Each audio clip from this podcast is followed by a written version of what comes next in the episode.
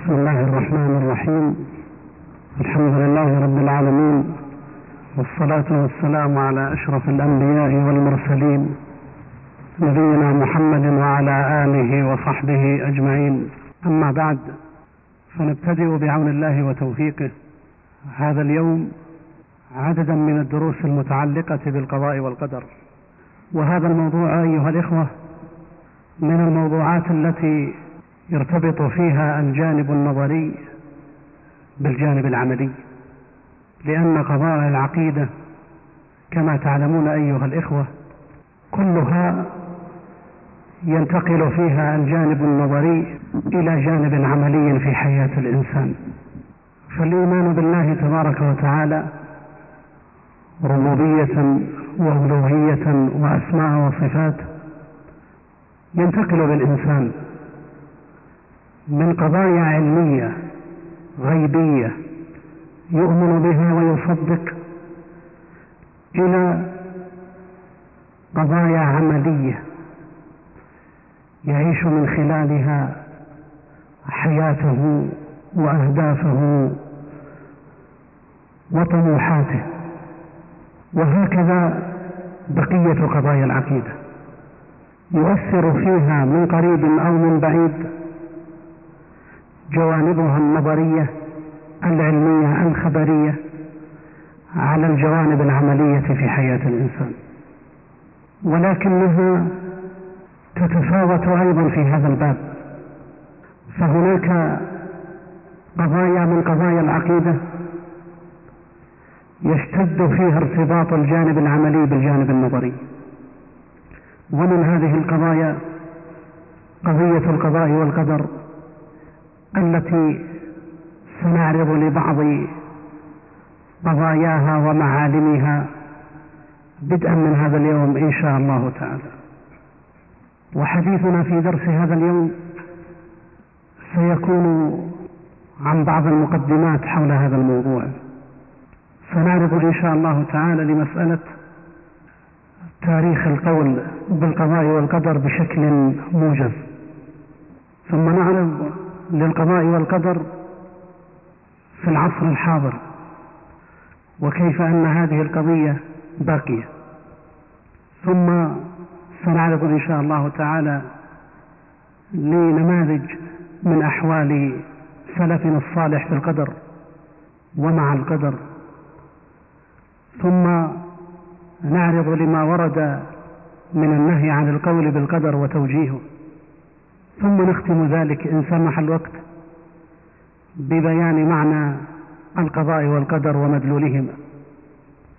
ونقول فيما يتعلق بالقضية الأولى تعلمون جميعا أن رسل الله عليهم الصلاة والسلام جاءوا بالدين الحق. ومن ثم فإن عقيدتهم واحدة وإن اختلفت شرائعهم. ومن ضمن قضايا العقيدة التي أتى بها رسل الله عليهم الصلاة والسلام قضية القضاء والقدر.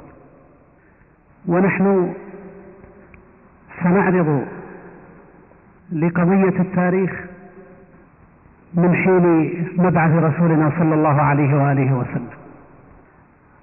أما ما قبل ذلك فإن الكلام حوله يطول وفيما يتعلق بأنبياء الله ورسل عليهم الصلاة والسلام فهو مذكور في القرآن العظيم.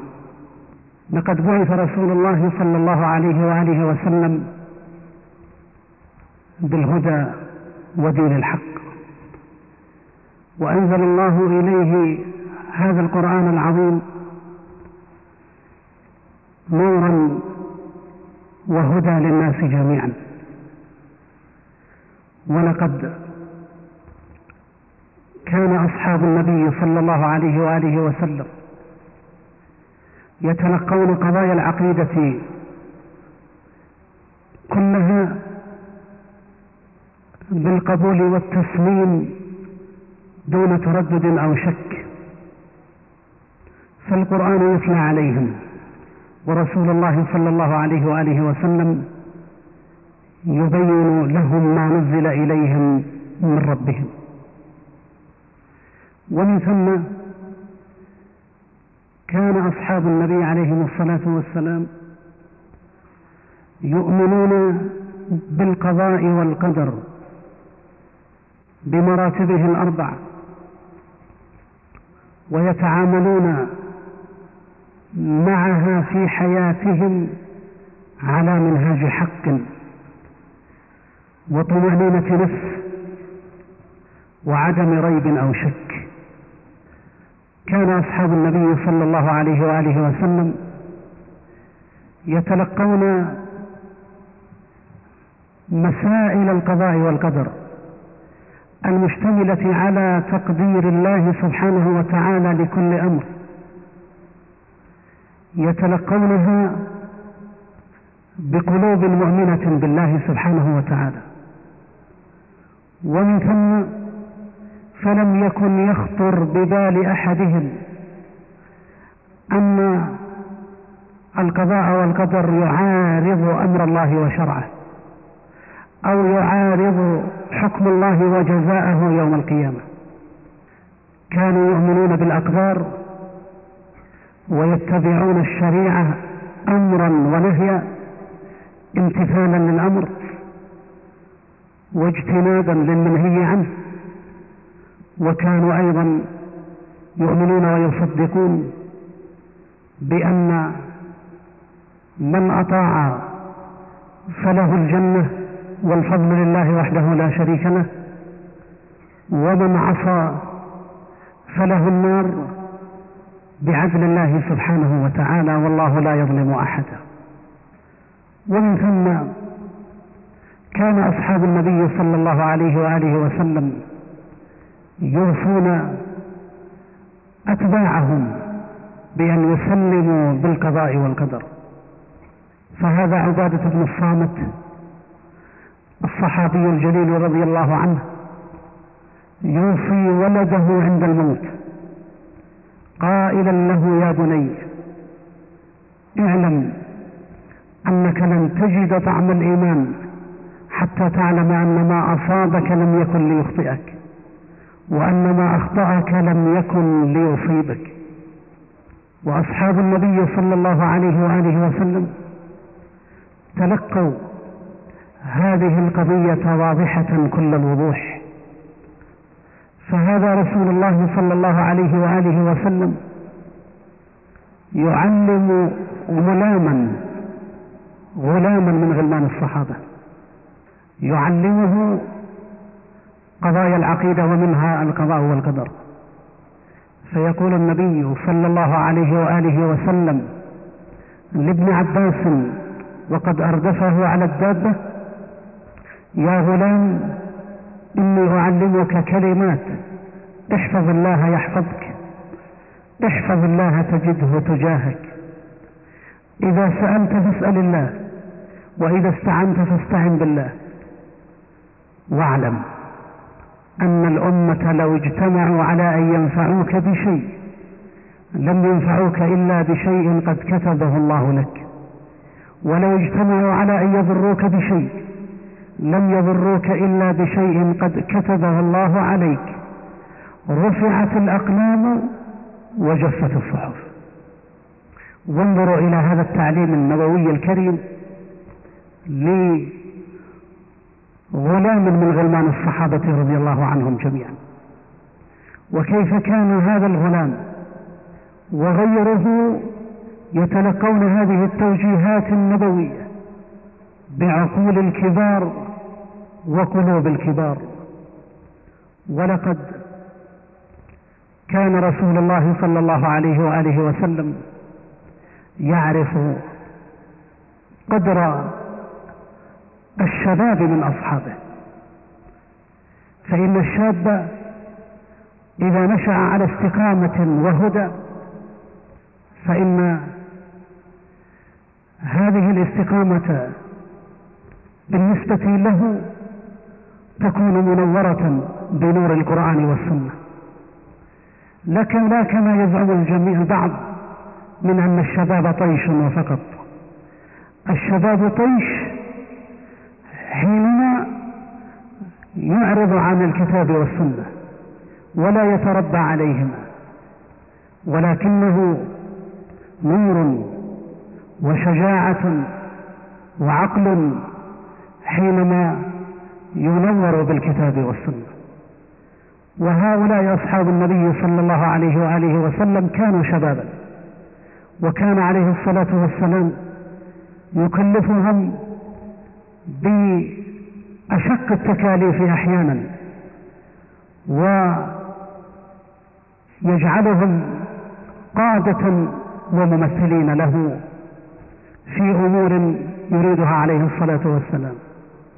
فهذا أسامة بن زيد يعينه النبي صلى الله عليه وآله وسلم قائدا للجيش وفي جيشه كبار الصحابة رضي الله عنهم.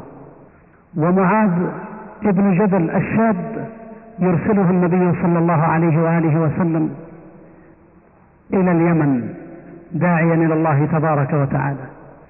ومصعب بن عمير يرسله صلى الله عليه وآله وسلم داعية إلى المدينة وممثلا له هناك. وهكذا كان رسول الله صلى الله عليه وآله وسلم يقدر الصحابة. شبابا وشيوخا.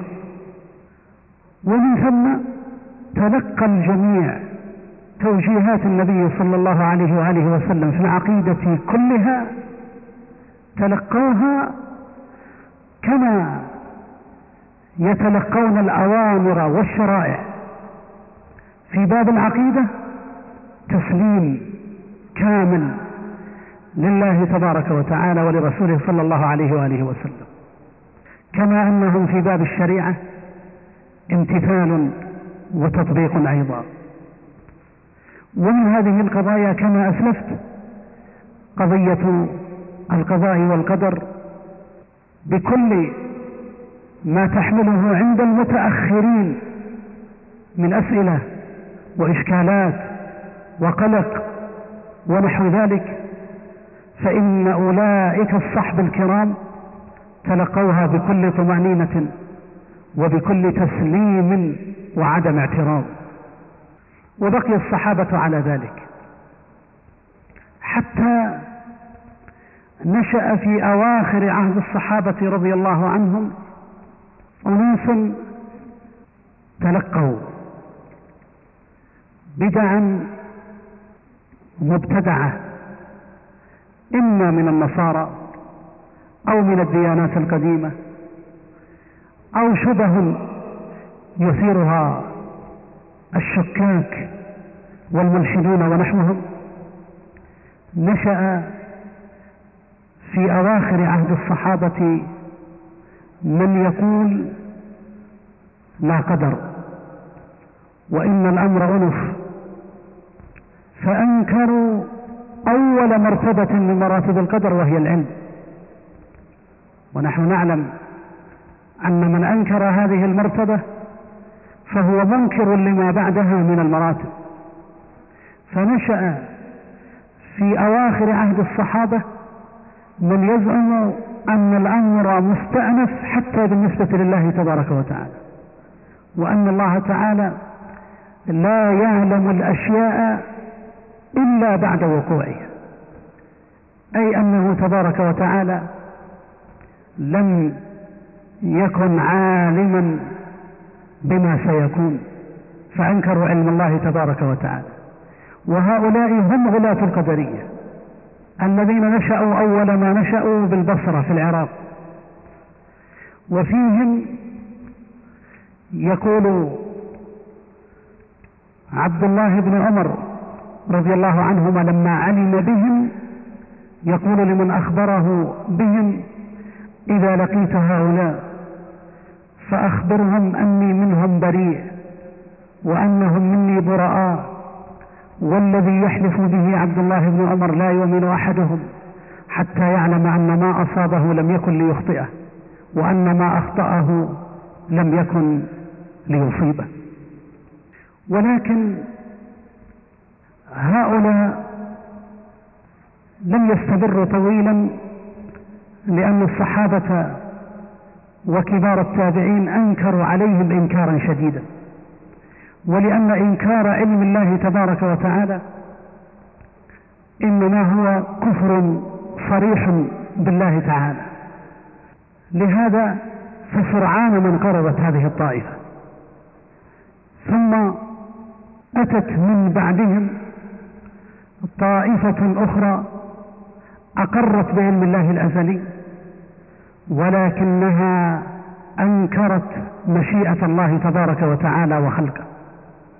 فنشأ من يقول بأن الله سبحانه وتعالى لم يقدر الأقدار لا بنفي العلم أو الكتابة وإنما بنفي إرادة الله تبارك وتعالى ومشيئته لما يجري في هذا الكون وخلقه لذلك.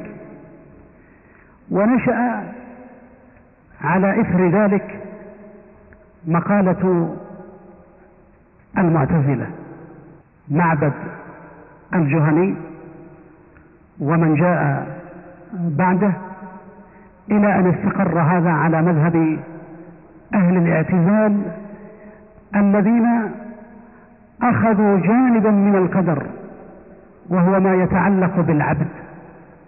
فقالوا إن العبد له إرادة مستقلة وإن العباد هم الذين يخلقون أفعالهم.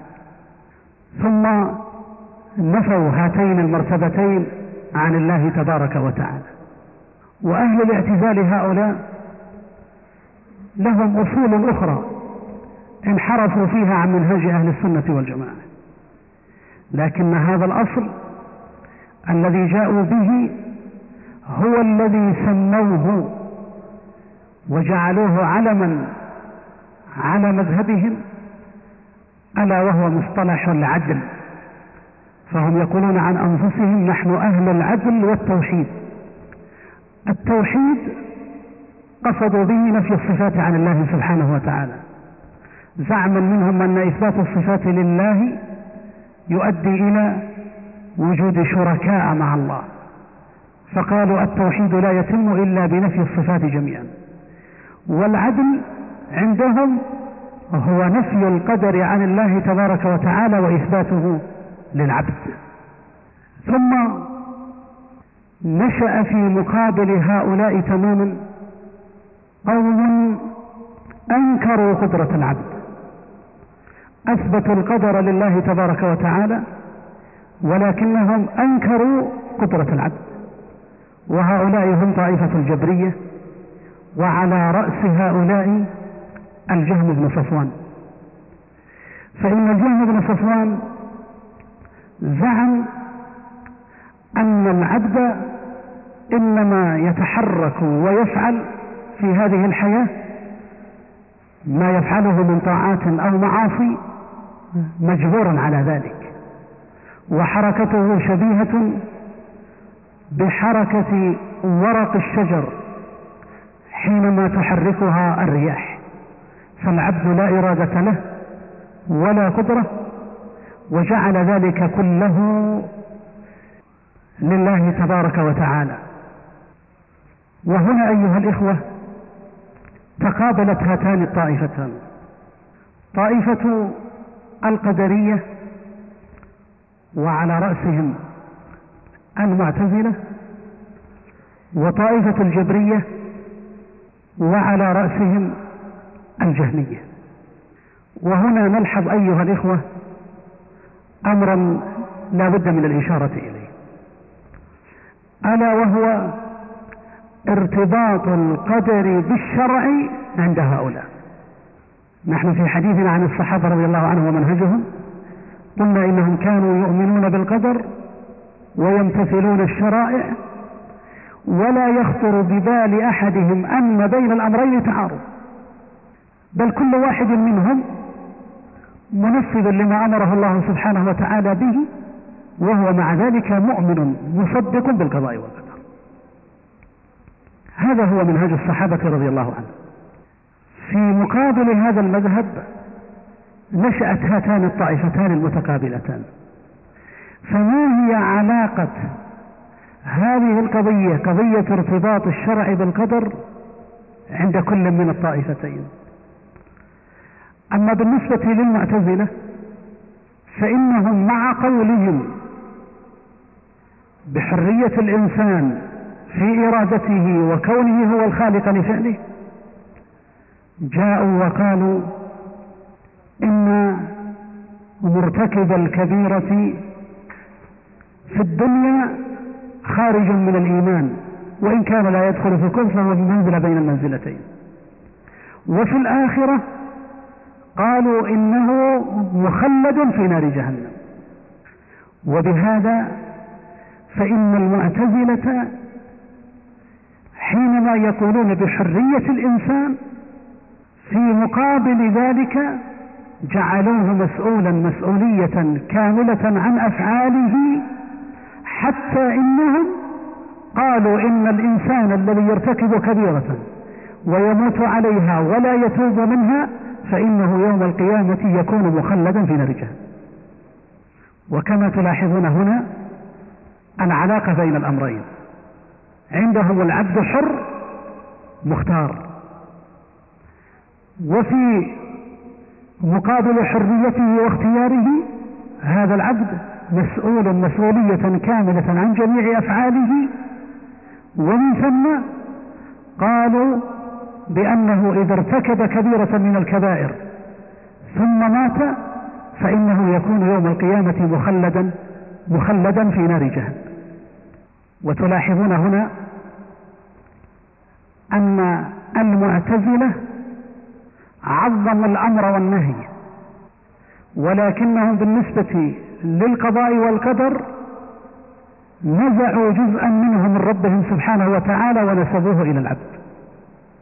ففي باب الربوبية لله تبارك وتعالى المقتضية لأن يكون ربنا سبحانه وتعالى إذا أراد شيئا كان وإذا أراد أمرا قال له كن فيكون وأن مشيئة الله نافذة لا مشيئة للعبد كما قال الله تعالى وما تشاءون إلا أن يشاء الله. وأن ربنا سبحانه وتعالى خالق كل شيء ومن ذلك أفعال العباد. هذا ما قصر فيه المعتزلة. فهم مقصرون في باب الربوبية المقتضية لذلك وجاعلون جزءا من هذه الربوبية للعبد. ولذا ورد عن النبي صلى الله عليه وآله وسلم تشبيههم بالمجوس. لأن المجوس يقولون بإلهين إله النور وإله الظلمة. وهؤلاء يقولون بخالقين. يقولون الله سبحانه وتعالى خالق وهذا يقر به المعتزلة في الجملة. ثم يقولون إن العبد هو الذي يخلق فعله فجعلوا العبد خالقا مع الله سبحانه وتعالى فشبههم رسول الله صلى الله عليه وآله وسلم بالمجوس. فهم في باب الربوبية مقصرون. وفي باب الأمر والنهي غالون. فإن مذهبهم قريب من مذهب الخوارج. بل هو متفق مع مذهب الخوارج بالنسبة لحكم الآخرة. فإن الخوارج والمعتزلة كلهم يقولون إن أهل الكبائر مخلدون في نار جهنم. وفي الدنيا لم يقولوا بقول الخوارج بكفر مرتكب الكبيرة مطلقا وإنما قالوا إنه في منزلة بين المنزلتين وهذا الذي ابتدعوه لم يشاركهم فيه أحدا من الطوائف وإنما تميزت به طائفة المعتزلة. وتلاحظون هنا ترابط الأمر والشرع مع القدر في هذا الباب وعدم عدم انفصالهما. فإن المعتزلة ربطوا بين الأمرين وقالوا لا يتم الأمر والشرع إلا بأن نقول إن العبد هو الذي يختار مستقلا عن الله وإن العبد هو الذي يخلق فعله. لماذا؟ لأنهم جعلوا بين الأمرين تعارضا. فلما جعلوا هذا التعارض بين هاتين القضيتين وهذين الأمرين لم يستطيعوا التوفيق بينهما كما هو حال الصحابة وسلفنا الصالح رحمهم الله تعالى حيث إنهم آمنوا بالشرع وآمنوا بالقدر ولم يحسوا أو يشعروا بتعارض بين الأمرين. الطائفة الأخرى المقابلة لهما أيضا جاء قولها في باب القضاء والقدر مؤثرا على مذهبها في مسألة الأمر والنهي. فإن هذه الطائفة طائفة الجبرية من الجهمية ومن غيرهم أضافوا إلى إنكار قدرة العبد وأنه مجبور والقول بأنه مجبور والقول أيضا بأن حركاته إنما هي شبيهة بحركات ورق الشجر إذا حركته الرياح ونحو ذلك. أضافوا إلى ذلك القول بالإرجاء في باب الإيمان. وقالوا إن الإيمان هو مجرد المعرفة وإن مرتكب الكبيرة مؤمن كامل الإيمان. وكما تلاحظون هنا سلبوا من العبد القدرة ثم لم يحاسبوه في باب الأمر والنهي ومذهبهم مقتض للتقصير في هذا الباب وجعلوا العبد يكفي فيه مجرد المعرفة بالله سبحانه وتعالى. ومقتضى مذهبهم في باب الإرجاء أن الإنسان إذا عرف ربه سبحانه وتعالى ولو لم يعمل مطلقا فإنه يكون مؤمنا بالله سبحانه وتعالى ويوم القيامة مخلدا في الجنة. هذا مذهب المرجئة.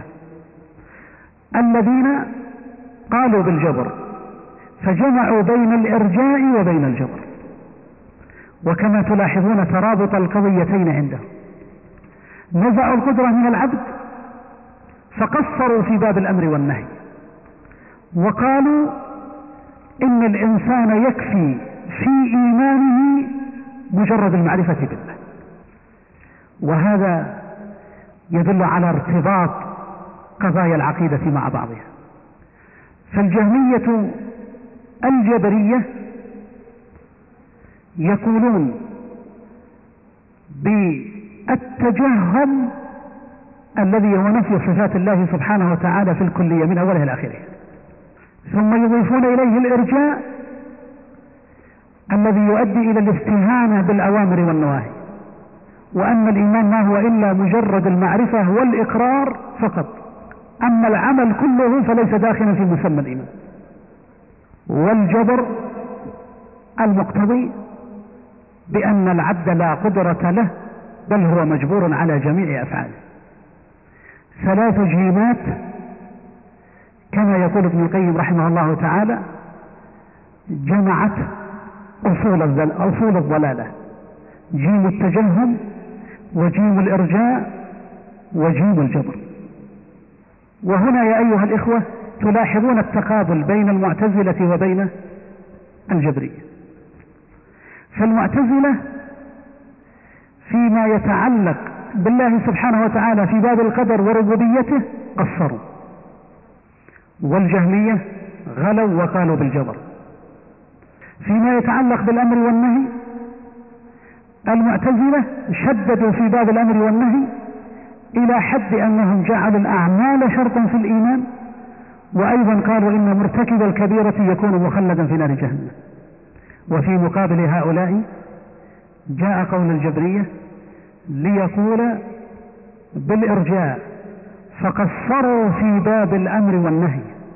وقالوا إن الإنسان يكفيه مجرد المعرفة فقط. ومن ثم قالوا من مات عليها يكون من أهل يكون من أهل الجنة. فالجبرية غلوا في باب القدر وقصروا في باب الأمر والنهي. والمعتزلة غلوا في باب الأمر والنهي وقصروا في باب القدر. وأهل السنة والجماعة جمعوا الحق الذي مع الطائفتين وردوا الباطل الذي مع كل منهما فجاء مذهبهم وسطا في هذا الباب. مع نشوء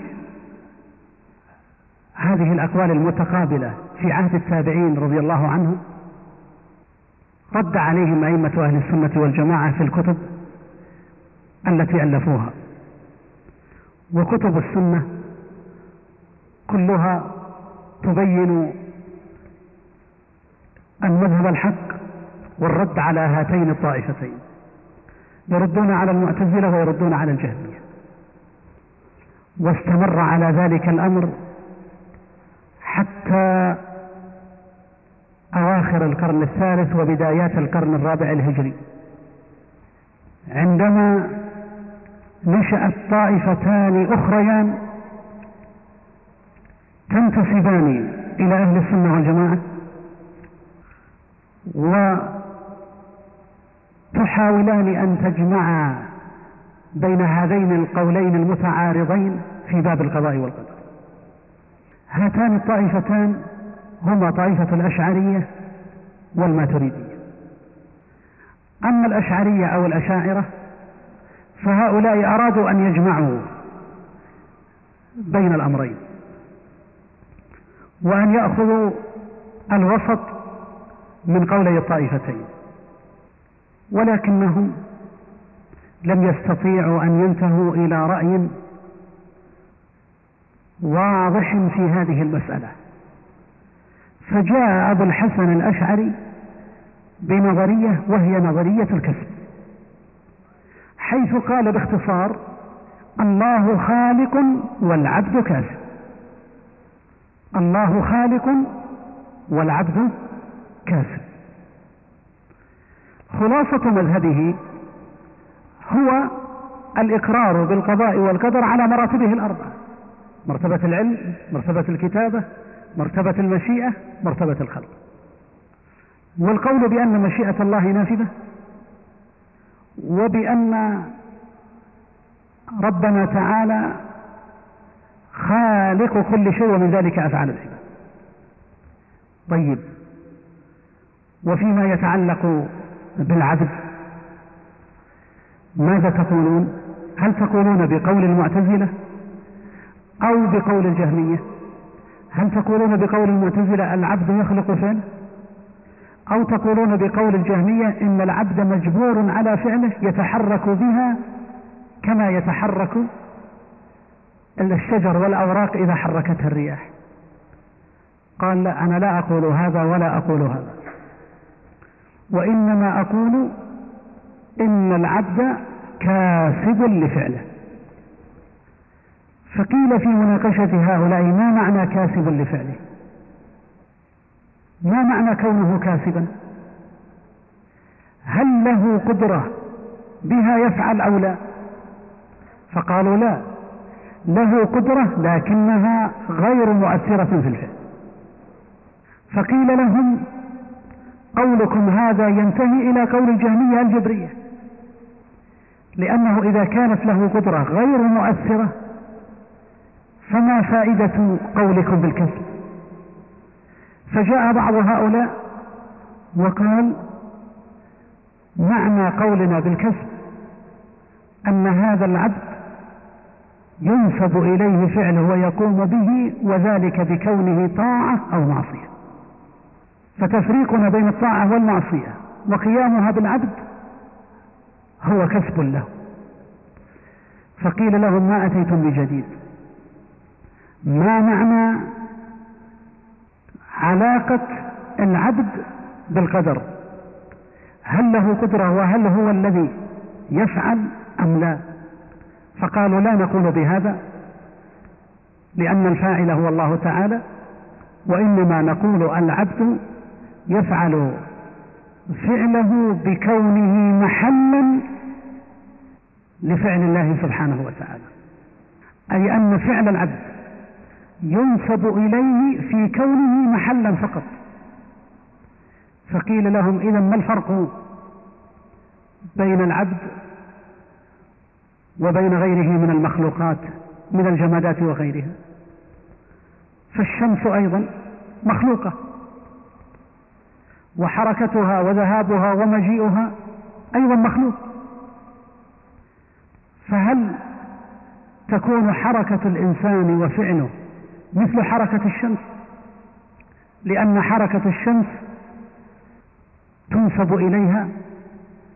وإن كان الله سبحانه وتعالى خالقا لها ولحركتها فهل تقولون إن العبد مثل الشمس وغيرها من المخلوقات التي هي محل لقدرة الله سبحانه وتعالى وأفعال إن قولكم هذا ينتهي بكم إلى موافقة الجبرية من حيث تشعرون أو لا تشعرون ولذا قال كثير من العلماء إن الجبر قسمان جبر غالب وهو جبر الجهمية. وجبر متوسط وهو جبر الأشعرية. ويقولون عن الجبرية إنهم طائفتان جبرية خالصة وجبرية متوسطة. وسبب قولهم هذا هو أن قول هؤلاء في باب القضاء والقدر أعني قول الأشعرية غير واضح. أرادوا أن يجمعوا بين الأمرين بين ما يتعلق بالله وما يتعلق بالعبد فلم يستطيعوا فابتدعوا القول بالكسب. ولكن لم يستطيعوا أن يفسروا أو يتفقوا على تفسير صحيح لقضية الكسب. حتى قيل عن كسب العشاري إنه من الأمور التي لا حقيقة لها أي أنها قضية قضية نظرية فقط فحينما تريد فهمها وإدراكها وتطبيقها على واقع لا تستطيع. وقول الأشعرية هذا ينتهي في نهايته إلى قول إلى قول الجبرية لأنهم لم يجعلوا للعبد فعلا ينسب إليه ولم يجعلوا قدرته مؤثرة وإنما قالوا إن هذا العبد ما هو إلا محل لقدرة الله تعالى أو أنه كاسب باعتبار تسمية أفعاله طاعة أو معصية أو نحو ذلك. إذا محاولة الأشعرية علاج مشكلة القدر والخروج برأي وسط بين قولي المعتزلة والجهمية المتعارضين لم تنتهي إلى نتيجة واضحة. فصار قولهم مخالفا لقول أهل السنة والجماعة كما سيأتي توضيحه إن شاء الله تعالى. أما الطائفة الأخرى التي نشأت مع الأشعرية فهي طائفة الماتريدية. وهؤلاء أيضا أرادوا أن يجعلوا أن يجمعوا بين هذين القولين المتعارض. فقالوا إن العبد له إرادة مستقلة. قالوا إن جزءا من إرادة العبد هي للعبد ويخلقها العبد. فقيل لهم هذا قول المعتزلة فإن المعتزلة هم الذين نفوا الإرادة عن الله سبحانه وتعالى وأثبتوها للعبد. فقالوا لا نحن نقول الإرادة لله سبحانه وتعالى. لكن هناك علاقة بين إرادة العبد وإرادة الله سبحانه وتعالى أو مرحلة وسط. هذه المرحلة الوسط لا موجودة ولا معدومة. وقالوا إن العبد هو الذي يفعلها ويخلقها مستقلا عن إرادة الله سبحانه وتعالى. وكما تلاحظون فإن تصور هذا غير واضح. ومن ثم أيضا لم يكن مذهب الماتريدية في قضية القدر واضحا والذين تكلموا عن مذهب الماتريدية قالوا إن مذهبهم يؤول إلى مذهب المعتزلة. ولم ينجحوا أيضا في التوفيق بين قول هاتين الطائفتين المتعارضتين بل مالوا إلى قول إحداهما وهي طائفة المعتزلة. ويتبين من هذا أن هاتين الطائفتين الأشعرية والماتريدية أرادت أن تحل مشكلة القدر بمنهج وسط لكن مقالة كل منهما لم تؤدي إلى نتيجة واضحة محسومة في هذا الباب. الأشعرية مالوا في مقالتهم إلى قول الجبرية. الماتريدية مالوا في مقالتهم إلى قول المعتزلة. وهكذا أيها الإخوة في الله فإن محاولة الطوائف الجمع بين مسألتي القضاء والقدر والتكليف بالشرع التي هي القضية الكبرى. محاولة هذه الطوائف لم تنتهي فيها إلى نتيجة واضحة مسلمة والسبب في ذلك هو ابتعادهم عن منهاج الكتاب والسنة. بل تفرقت بهم الأهواء. ما بين متجه إلى يمين أو إلى شمال أو تابع لليمين أو تابع للشمال. أما أهل السنة والجماعة فإن مقالتهم لا تحتاج إلى تاريخ لأن مقالتهم كما قلت في البداية ابتدأت منذ نزول الوحي على رسول الله صلى الله عليه وآله وسلم. فالصحابة والتابعون والتابعون لهم كل هؤلاء ساروا على منهاج واضح وسط في باب الاعتقاد فلم يبتدعوا بدع المعتزلة ولا بدع الجهمية ولا غيرهم وإنما ساروا على منهاج واضح في هذا الباب يقوم على أساسين اثنين كما سيأتي تفصيل ذلك. أحدهما الإيمان بالقضاء والقدر بمراتبه الأربع لله سبحانه وتعالى. علم الله المحيط بكل شيء وكتابه وكتابته لذلك ومشيئته النافذة وأن الله سبحانه وتعالى خالق كل شيء ومن ذلك أفعال العباد. والثانية القول بأن العبد فاعل لفعله حقيقة. فله إرادة وله قدرة بها يفعل. وإن كانت إرادته خاضعة لإرادة الله وإن كانت قدرته أيضا مخلوقة لله سبحانه وتعالى لأن الله خالق العبد وفعل العبد أيضا. وهذا الذي قال به أهل السنة والجماعة هو القول الحق في هذه المسألة.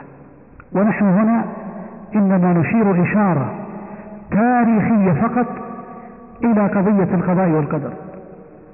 ولهذا نقول فإن هذا الخلاف الذي سردته لكم سابقا هو الذي بقي في الأمة الإسلامية إلى عصرنا الحاضر. استمر قول المعتزلة إلى عصرنا الحاضر ففيه من يقول إلى الآن بمقالته في حرية العبد وأن العبد يخلق فعله وأن له إرادة مستقلة. وأيضا مقالة الجهمية والجبرية لا تزال موجودة إلى الآن وخاصة عند أهل التصوف فإنهم يميلون إلى الجبر حيث يجعلون الإقرار بالتوحيد الربوبية لا يتم إلا مع مع السير إلا لا يتم إلا بالسير مع القدر حيث سار فعندهم أي عند الصوفية أن الإيمان بالله سبحانه وتعالى وبربوبيته لا يتم إلا بأن تشهد القدر. وتسير معه حيث صار في كل أمر من الأمور. حتى قالوا إن كل ما قدره الله سبحانه وتعالى من الأمور فنحن نحبها ونرضاها لأن الله قدرها. فخلطوا بين الطاعات والمعاصي وبين الأعمال الصالحات والفجور والفحش والكفر بالله سبحانه وتعالى. حتى إنهم يقولون إذا انتصر الكفار فنحن مع الكفار لأن الله قدر انتصارهم ونحن مع القدر. إذا وجدت الفواحش قالوا هذه الفواحش لا شيء فيها لأن الله رضيها. كيف رضيها؟ قالوا لأنه هو الذي قدرها. وأقول إن مذهب الصوفية موجود إلى الآن وهو يتبنى مذهب الجبرية في باب القضاء والقدر. وكذلك أيضا مذهب الأشعرية لا يزال موجود إلى الآن فهناك من يقول بمقالتهم ويشرح مذهبهم ويزعم أن قوله هو الذي يمثل مذهب أهل السنة والجماعة في هذا الباب. ولا يزال أيضا مذهب الماتريدية موجودا في هذه المسألة وله دعاته ويبقى مذهب أهل السنة والجماعة والحمد لله باقيا لأن النبي صلى الله عليه وآله وسلم أخبر بأن هذا المذهب وتلك الطائفة التي تحمله باقية إلى يوم القيامة. كما قال عليه الصلاة والسلام لا تزال طائفة من أمتي على الحق منصورة لا يضرهم من خذلهم ولا من خالفهم حتى يأتي أمر الله تبارك وتعالى. فمذهب السلف والحمد لله باق وله دعاته بل لا نبالغ إذا قلنا إن هذا المذهب والحمد لله لأنه مذهب الحق هو المذهب الذي تطمئن به النفوس وبه يستقر الإيمان ومن ثم هو الذي يتمشى مع فطرة العباد. فالعامة الذين لم تخالط عقولهم وقلوبهم شبه أهل البدع لا بد أن يختاروا منهاج وعقيدة أهل السنة والجماعة خاصة وأن رجوعهم إنما يكون للكتاب والسنة ومن اعتصم بهما فإنه لا يضل أبدا. أسأل الله تبارك وتعالى يجعلني وإياكم من هؤلاء. بقي أن أشير في مسألة القضاء والقدر في عصرنا الحاضر أنه مع وجود هذه الطوائف كلها في عصرنا الحاضر أعني طائفة المعتزلة ومن يقول بقولها والجبرية ومن يقول بقولها والأشاعرة والماتريدية وأهل السنة والجماعة. أقول لقد نشأت مذاهب فكرية معاصرة تتبنى رأي إحدى الطائفتين. فنشأت بعض الفلسفات الغربية التي تميل إلى القول إلى القول بالجبر. ومن أبرز هذه المذاهب الفكرية المعاصرة المذهب الشيوعي الماركسي والفرويدية التي قال بها فرويد فيما يتعلق بعلم النفس. وغيرها من غيرهما من المذاهب. فهؤلاء مالوا إلى القول بالجبرية والحتمية. الجبرية والحتمية في حياة الإنسان وفي حياة الأمم فالماركسية تحتم على الإنسان أن حياته تدور مع الاقتصاد. وهو أيضا قد أنكر وجود الله سبحانه وتعالى وألغى الديانات كلها من منهجه. لكن المفترض فيه أي في المذهب الشيوعي لما صنع هذا أن يقول بحرية الإنسان. لأنه إذا كان ليس هناك دين وليس هناك رب كما يزعم فإذا الإنسان هو حر تماما. لكنه لم يقل بهذه الحرية. وإنما قال إن الإنسان مجبور ويعيش حياته مكبلا بأمور تفرضها عليه نظم الحياة الاقتصادية. فالعبد والمجتمع عنده لا إرادة له. وكذلك أيضا بالنسبة لفرويد قال إن غرائز الإنسان هي التي تسير حياة الإنسان. وألغى أن يكون الإنسان يستطيع أن يتحكم بذلك.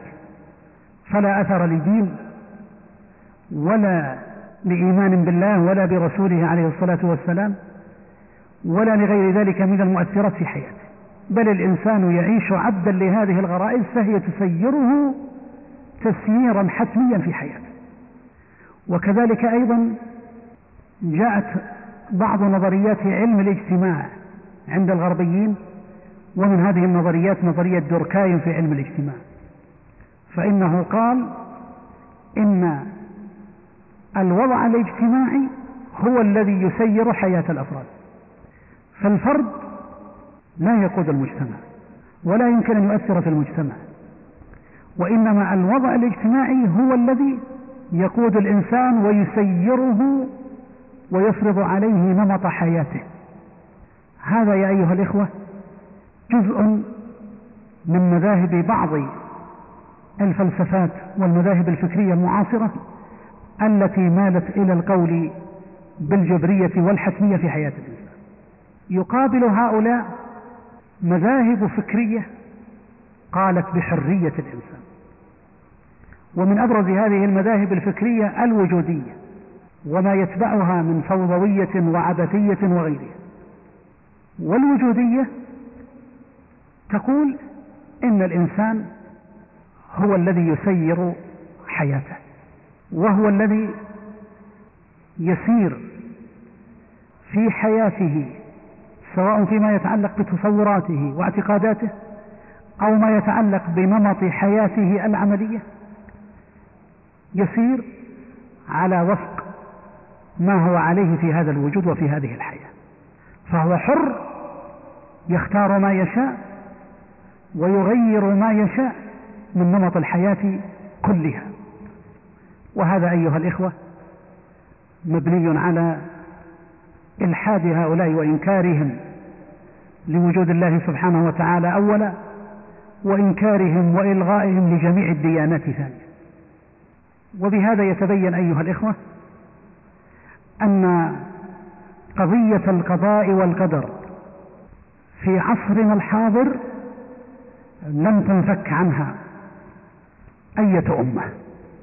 فكل أمة من الأمم إما كل أمة من الأمم إن لم تختر الطريق الصحيح فلا بد أن تختار طريقا منحرفا معوجا. الفلسفات الغربية انقسمت إلى فلسفات حتمية جبريه تقابلها فلسفات تقول بحرية الإنسان حرية مطلقة. وبالنسبة للأمة الإسلامية كما أسلفت وجد فيها من يميل إلى الجبر ومن يميل إلى مقابل ذلك من مذهب حرية الإرادة. ووجد من أراد أن يتوسط في هذا الباب لكنه لم ينتهي أو يصل إلى نتيجة واضحة فيه. وأهل السنة والجماعة هم الذين وفقهم الله سبحانه وتعالى لأن يؤمنوا بالقضاء والقدر ويسلموا به على منهاج على منهاج صحيح وعلى منهاج واضح مطمئن. ومن أجل بيان هذه القضية على منهاج السلف الصالح رحمهم الله تعالى نحن نبتدئ هذه الدروس. ونحن حينما نعرض لأقوال المنحرفين لا نعرض لها إلا لبيان الحق أو لرد شبهة أو سؤال أو إشكال قد يريده بعض هؤلاء. وإلا فإن المنهج الصحيح للتربية سواء كانت تربية تبدأ منذ الصغر أو تربية توجيه للأمة كلها يجب أن يكون مبنيا على الأدلة الصريحة الواضحة من الكتاب والسنة وأن تربى النفوس على ذلك المنهاج دون الدخول في أقوال أهل البدع وشبهاتهم وآرائهم ونحو ذلك. لأن من المهم جدا أن يتلقى القلب أول ما يتلقى المنهاج الصحيح والعقيدة الصحيحة. ثم إذا تربى على ذلك وتحول إلى قناعة كبيرة مطمئنة حينئذ حتى لو عرضت له شبهة أو عرض عليه أحد من الناس شبهة فإنه سرعان ما يطمس ظلامة ظلامة هذه الشبهة بنور الحق والإيمان. فيبقى مؤمنا مطمئنا مسلما. وهذا هو المنهاج الذي كان عليه سلفنا الصالح رحمهم الله تعالى. كانت التربية على العقيدة الإسلامية تقوم على أسس بعيدة عن أهل البدع. وإذا تربت النفوس على منهاج صحيح واستقرت بها قوي الإيمان فنفى ما يعترضه من بدع. أما إذا ربيت النفوس على البدع أولا فلربما استقرت بعض الشبهات في النفوس. وإذا حاول هذا الإنسان أن يبعد هذه الشبهة قد لا يستطيع. نحن هنا في هذه الدروس سنوضح إن شاء الله تعالى منهاج أهل السنة والجماعة في هذا الباب. وإذا عرضنا للأقوال أو لنحوها المخالفة لذلك فإنما نعرضها لبيان قوة وصحة منهج أهل السنة والجماعة. ثم ننتقل بعد هذا إلى ذكر نماذج لأحوال بعض سلفنا الصالح رحمهم الله تعالى في باب القضاء والقدر. يقول ابن مسعود رضي الله عنه كما روى عنه البيهقي في شعب الإيمان إذا طلب أحدكم الحاجة فليطلبها طلبا يسيرا فإنما له ما قدر له ولا يأتي أحدكم فيمدحه فيقطع ظهره ولا يأتي أحدكم أي لا يأتي هذا الإنسان أحدكم فيمدحه فيقطع ظهره ولعله أراد يمدحه حتى يعطيه شيئا. وكما تلاحظون إيمان بالقضاء والقدر. إذا طلب الأمر فليطلبه يسيرا. فإنما له ما قدر له. وهذا يا أيها الإخوة تلاحظونه حتى في فعل الأسباب وأثرها على الإنسان. فالإنسان الذي مثلا يبيع ويشتري تجد الفرق بين المؤمن بالقدر وغير المؤمن. المؤمن بالقضاء والقدر يبيع ويشتري ويتاجر لكنه تجده مطمئن النفس. إن حصل ربح فهو طيب أمر طيب. إن حصلت خسارة لو توقع أن أحدا سيعترض على تجارته بتجارة أخرى أو نحو ذلك لا يأسى ولا يحزن وإنما يسلم الأمر. يقول أنا أفعل الأسباب والرزق بيد الله سبحانه وتعالى. في مقابل هؤلاء إذا كان ضعيف الإيمان بالقضاء والقدر لا. تجده يطلب الرزق ويتاجر لكنه يعاند ويحزن ويصيبه أحيانا الحزن الشديد حينما يتخوف على تجارة أو فوات صفقة أو نحو ذلك. الإيمان بالقضاء والقدر كما ستأتي الإشارة إليه إن شاء الله تعالى تعطي الإنسان طمأنينة وهو يعمل في هذه الحياة وهو يفعل الأسباب. وهذه الطمأنينة تضفي على قلبه راحة نفسية لا يجدها إلا المؤمن بالقضاء والقدر. ويقول عمر بن عبد العزيز رحمه الله تعالى ما أصبح لي هوى في شيء سوى ما قضى الله عز وجل. تصوروا ما شاء الله كيف يصل بالإنسان الإيمان بالقضاء والقدر. ما أصبح لي هوى في شيء سوى ما قضى الله عز وجل. فما قضاه الله وقدره فهو الذي يريحه ويطمئنه. ولو كان هذا الذي قضاه وقدره مصيبة تصيبه. وهذه حال المؤمنين. وكان يقول رحمه الله تعالى في دعائه اللهم رضني بقضائك وبارك لي في قدرك حتى لا أحب تعجيل شيء أخرته ولا تأخير شيء عجلته ويقول الحسن البصري رحمه الله تعالى يصبح المؤمن حزينا ويمسي حزينا ويتقلب في النوم ويكفيه ما يكفي العنيزة وهذا هو الإيمان بالقضاء والقدر. ولا يعني هذا أن الإنسان لا يفعل الأسباب. لكن هو يأسى على ذلك الذي يحزن. فيصبح حزينا ويمسي حزينا ويتقلب في نومه من شدة حزنه وكدر نفسه ولا يؤمن بقضاء الله تبارك وتعالى وقدره. لأنه لو آمن بالقضاء والقدر لعلم أنه سيأتيه رزقه ولو آمن أيضا لعلم أن هذا الرزق الذي سيأتيه سيكفيه. والدواب كما تعلمون جميعا يأتيها رزقها وما من دابة في الأرض إلا على الله رزقها ويعلم مستقرها ومستودعها. ولذا قال الحسن ويكفيه ما يكفي العنيزة وهذا فيه إشارة إلى أمرين. أحدهما أن العنز يأتيها رزقها مكتوب رزقها. والأمر الثاني أن العنز أيضا تقتنع بقليل الزاد وكذلك أيضا هذا الإنسان إنما يأخذ من هذه الدنيا قليلا من الزاد الذي يملك الملايين وتقدم أمامه أنواع الموائد والذي لا يقدم أمامه إلا ما يكفي إنسان واحد كل منهما إنما يأكل من هذا ما يشبع بطنه المحدود. ويقول يحيى ابن معاذ الرازي يا ابن آدم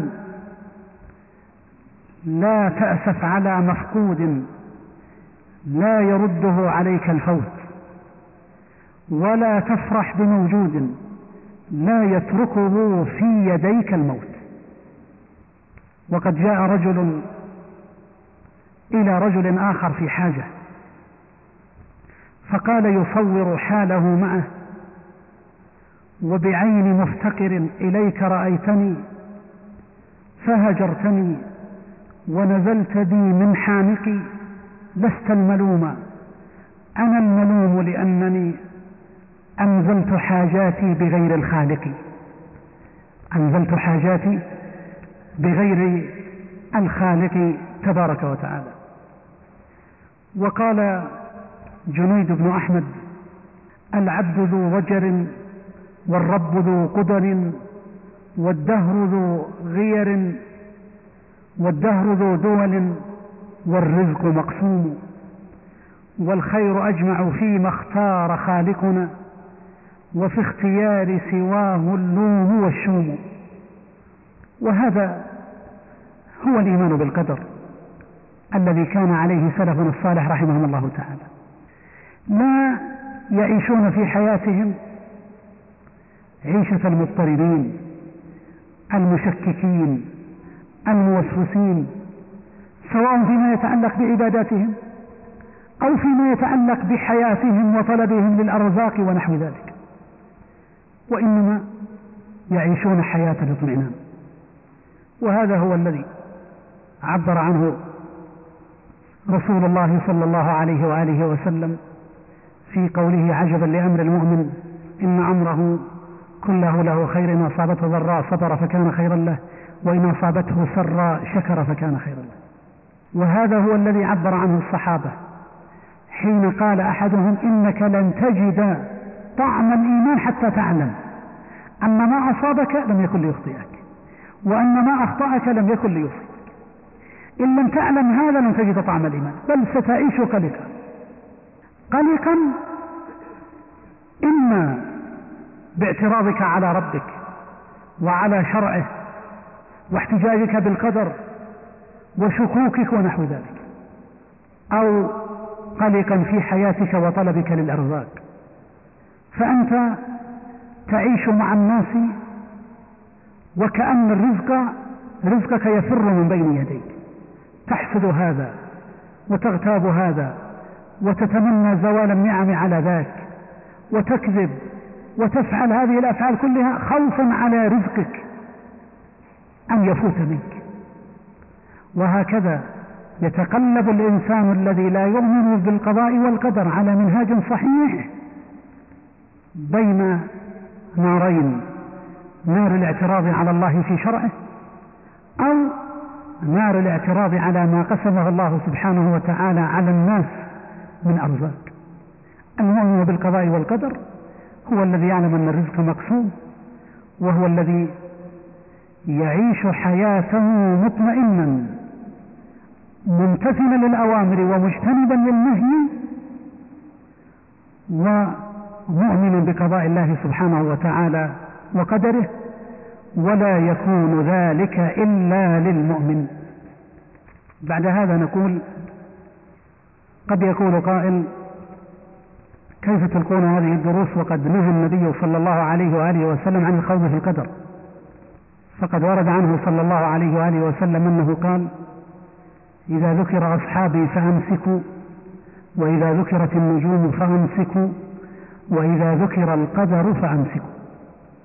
وهذا الحديث مروي في السنن بإسناد حسن.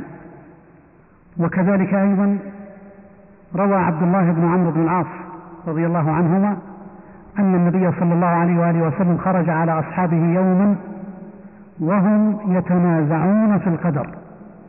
قال فكأنما فقئ في وجهه حب الرمان. ثم قال عليه الصلاة والسلام أبي هذا أمرتم؟ تضربون كتاب الله بعضه ببعض. وفي بعض الروايات أن النبي صلى الله عليه وسلم قال عزمت عليكم ألا تكلموا في القدر. فنهي النبي وغضبه هل يفهم منه أننا لا نتكلم بالقضاء والقدر؟ والجواب على ذلك كما يلي. أولا أن نهي النبي صلى الله عليه وآله وسلم إنما هو منصب على الخوض بالقدر على وجه الباطل كخوض المعتزلة والجبرية ونحوهم. فإن هؤلاء خاضوا فيه بالباطل إما معترضين بالقضاء والقدر على شرع الله سبحانه وتعالى أو أنهم واصفين ربنا سبحانه وتعالى بما يتنزه عنه من الظلم كما فعلت الجبرية الذين قالوا إن الإنسان إن الإنسان مجبور. ثانيا أن النهي أيضا منصب على الاحتجاج بالقدر والاعتراض به على الشرع. وعلى إثارة الشبهات والشكوك فيه. ولا شك أن الإنسان يجب عليه إذا وردت عليه مثل هذه الأمور أن يسلم لأمر الله تبارك وتعالى وقضائه وقدره. أما الدخول في هذه الأشياء فإنه باب خطير وذو أثر كبير على إيمان الإنسان. والنبي صلى الله عليه وآله وسلم يقول إذا ذكر القدر فأمسكوا أي إذا أثيرت شبهات القدر فأمسكوا عن ذلك. وسلموا لله سبحانه وتعالى. ثم نقول ثالثا إن النبي صلى الله عليه وآله وسلم قال في هذا الحديث وإذا ذكر أصحابي فأمسكوا. فما معنى الإمساك عند ذكر الصحابة؟ هل معناه أننا لا نذكر فضائلهم؟ وجهودهم ونتحدث عنهم؟ أم أن المقصود أمر خاص ألا وهو ما جرى بين الصحابة أو الطعن في أصحاب النبي صلى الله عليه وآله وسلم كما فعل أهل البدع؟ فإذا ذكر الصحابة بالباطل إما بالطعن فيهم أو بذكرهم بالباطل فيما شجر بينهم فيجب الإمساك. لكن الحديث عنهم وعن فضائلهم وجهادهم ونحو ذلك فهذا أمر فهذا أمر مطلوب وله أثر تربوي على حياة من بعد هؤلاء الصحابة رضي الله عنهم جميعا. والخلاصة وهذا رابعا نقول فيها إن الإيمان بالقضاء والقدر ركن من أركان الإيمان وأدلته وأدلة مراتبه مبثوثة في الكتاب والسنة. والله قد أمرنا بتدبر القرآن والنبي صلى الله عليه وآله وسلم هو الذي علم أصحابه ونقلوا هذا العلم إلى من بعدهم. إذا فالخوض بالقدر من خلال مصادره الصحيحة وهي الكتاب والسنة على منهاج السلف الصالح هذا الأمر حق مطلوب بل لا بد من بيان القضاء والقدر وبيان مراتبه وتربية الناس عليه حتى تستقيم أحوالهم وهذا هو الذي كان عليه سلفنا الصالح رحمهم الله تعالى. إذا الحديث عن القضاء والقدر على منهاج السلف الصالح دون الدخول في قول أهل البدع مع الاعتماد في ذلك على الكتاب والسنة هذا أمر من أمور الإيمان المطلوبة. وهذا واضح والحمد لله. ثم نختم درس اليوم بتعريف القضاء والقدر فنقول أولا أوضح القضاء والقدر لغة. فأقول القضاء لغة كما يقول ابن فارس. يدل على إحكام الأمر وإتقانه وإنفاذه لجهته وهو يأتي أي القضاء بمعنى الأمر كما قال تعالى وقضى ربك ألا تعبدوا إلا إياه. أي أمر.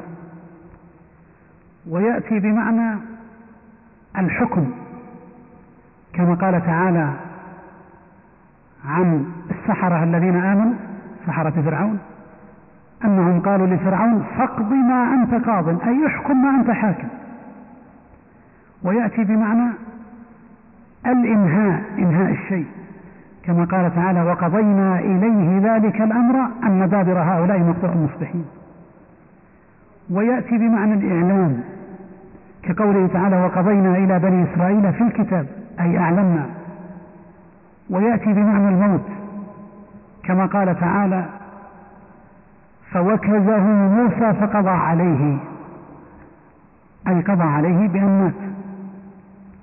وكما تلاحظون في هذه المعاني فإنها تأتي بمعنى الأمر والحكم والإنهاء أي إنهاء الشيء ونحو ذلك وهذه كلها لها علاقة بالقضاء بمعناها الشرعي كما سيأتي بعد قليل. والقدر لغة يدل على مبلغ الشيء وكنهه ونهايته وتقول قدرت الشيء أقدره من التقدير؟ بمعنى أنك قدرته على شيء معين. كما قال النبي عليه الصلاة والسلام فإن غم عليكم فاقدروا له.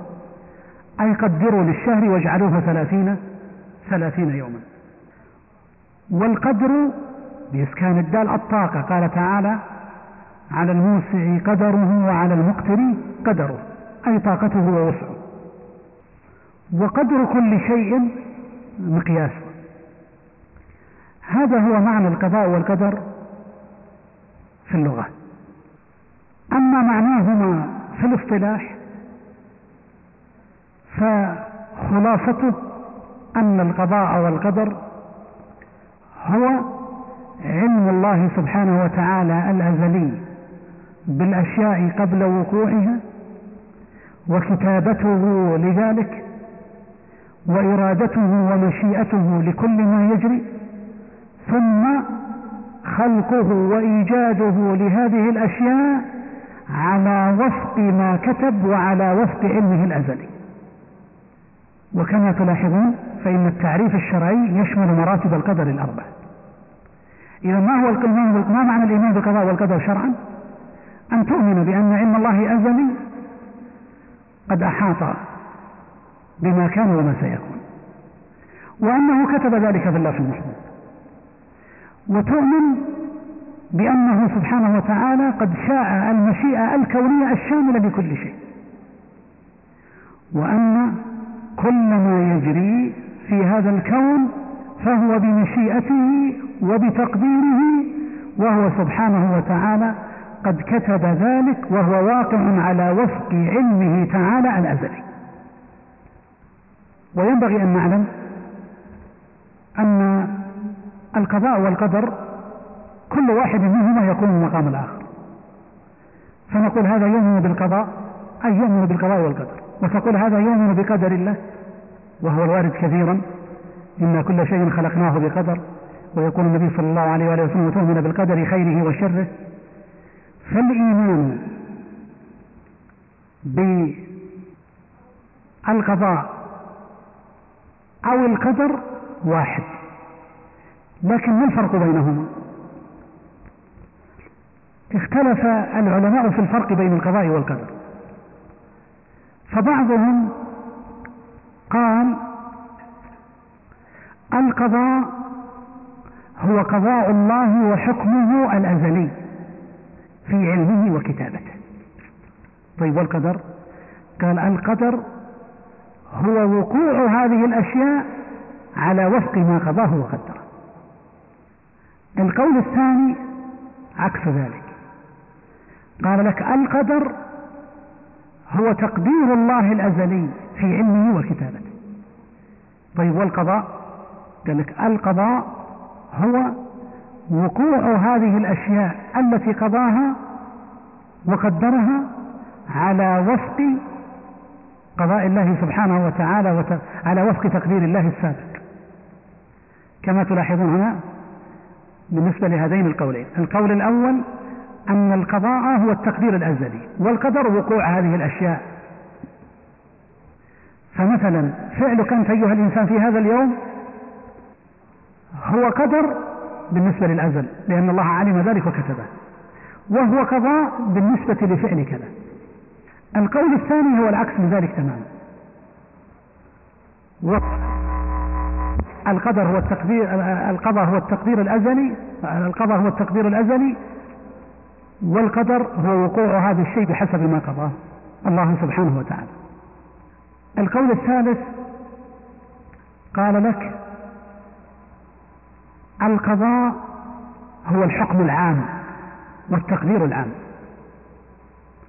والقدر هو التقدير الجزئي لكل ما قدره الله سبحانه وتعالى بأن يقع كما قدره القول الرابع أن القضاء والقدر كل منهما داخل في الآخر. فإذا أطلق أحدهما دخل فيه دخل فيه الآخر. يعني كما كما يقال في الإيمان والإسلام. كما يقال في الإيمان والإسلام.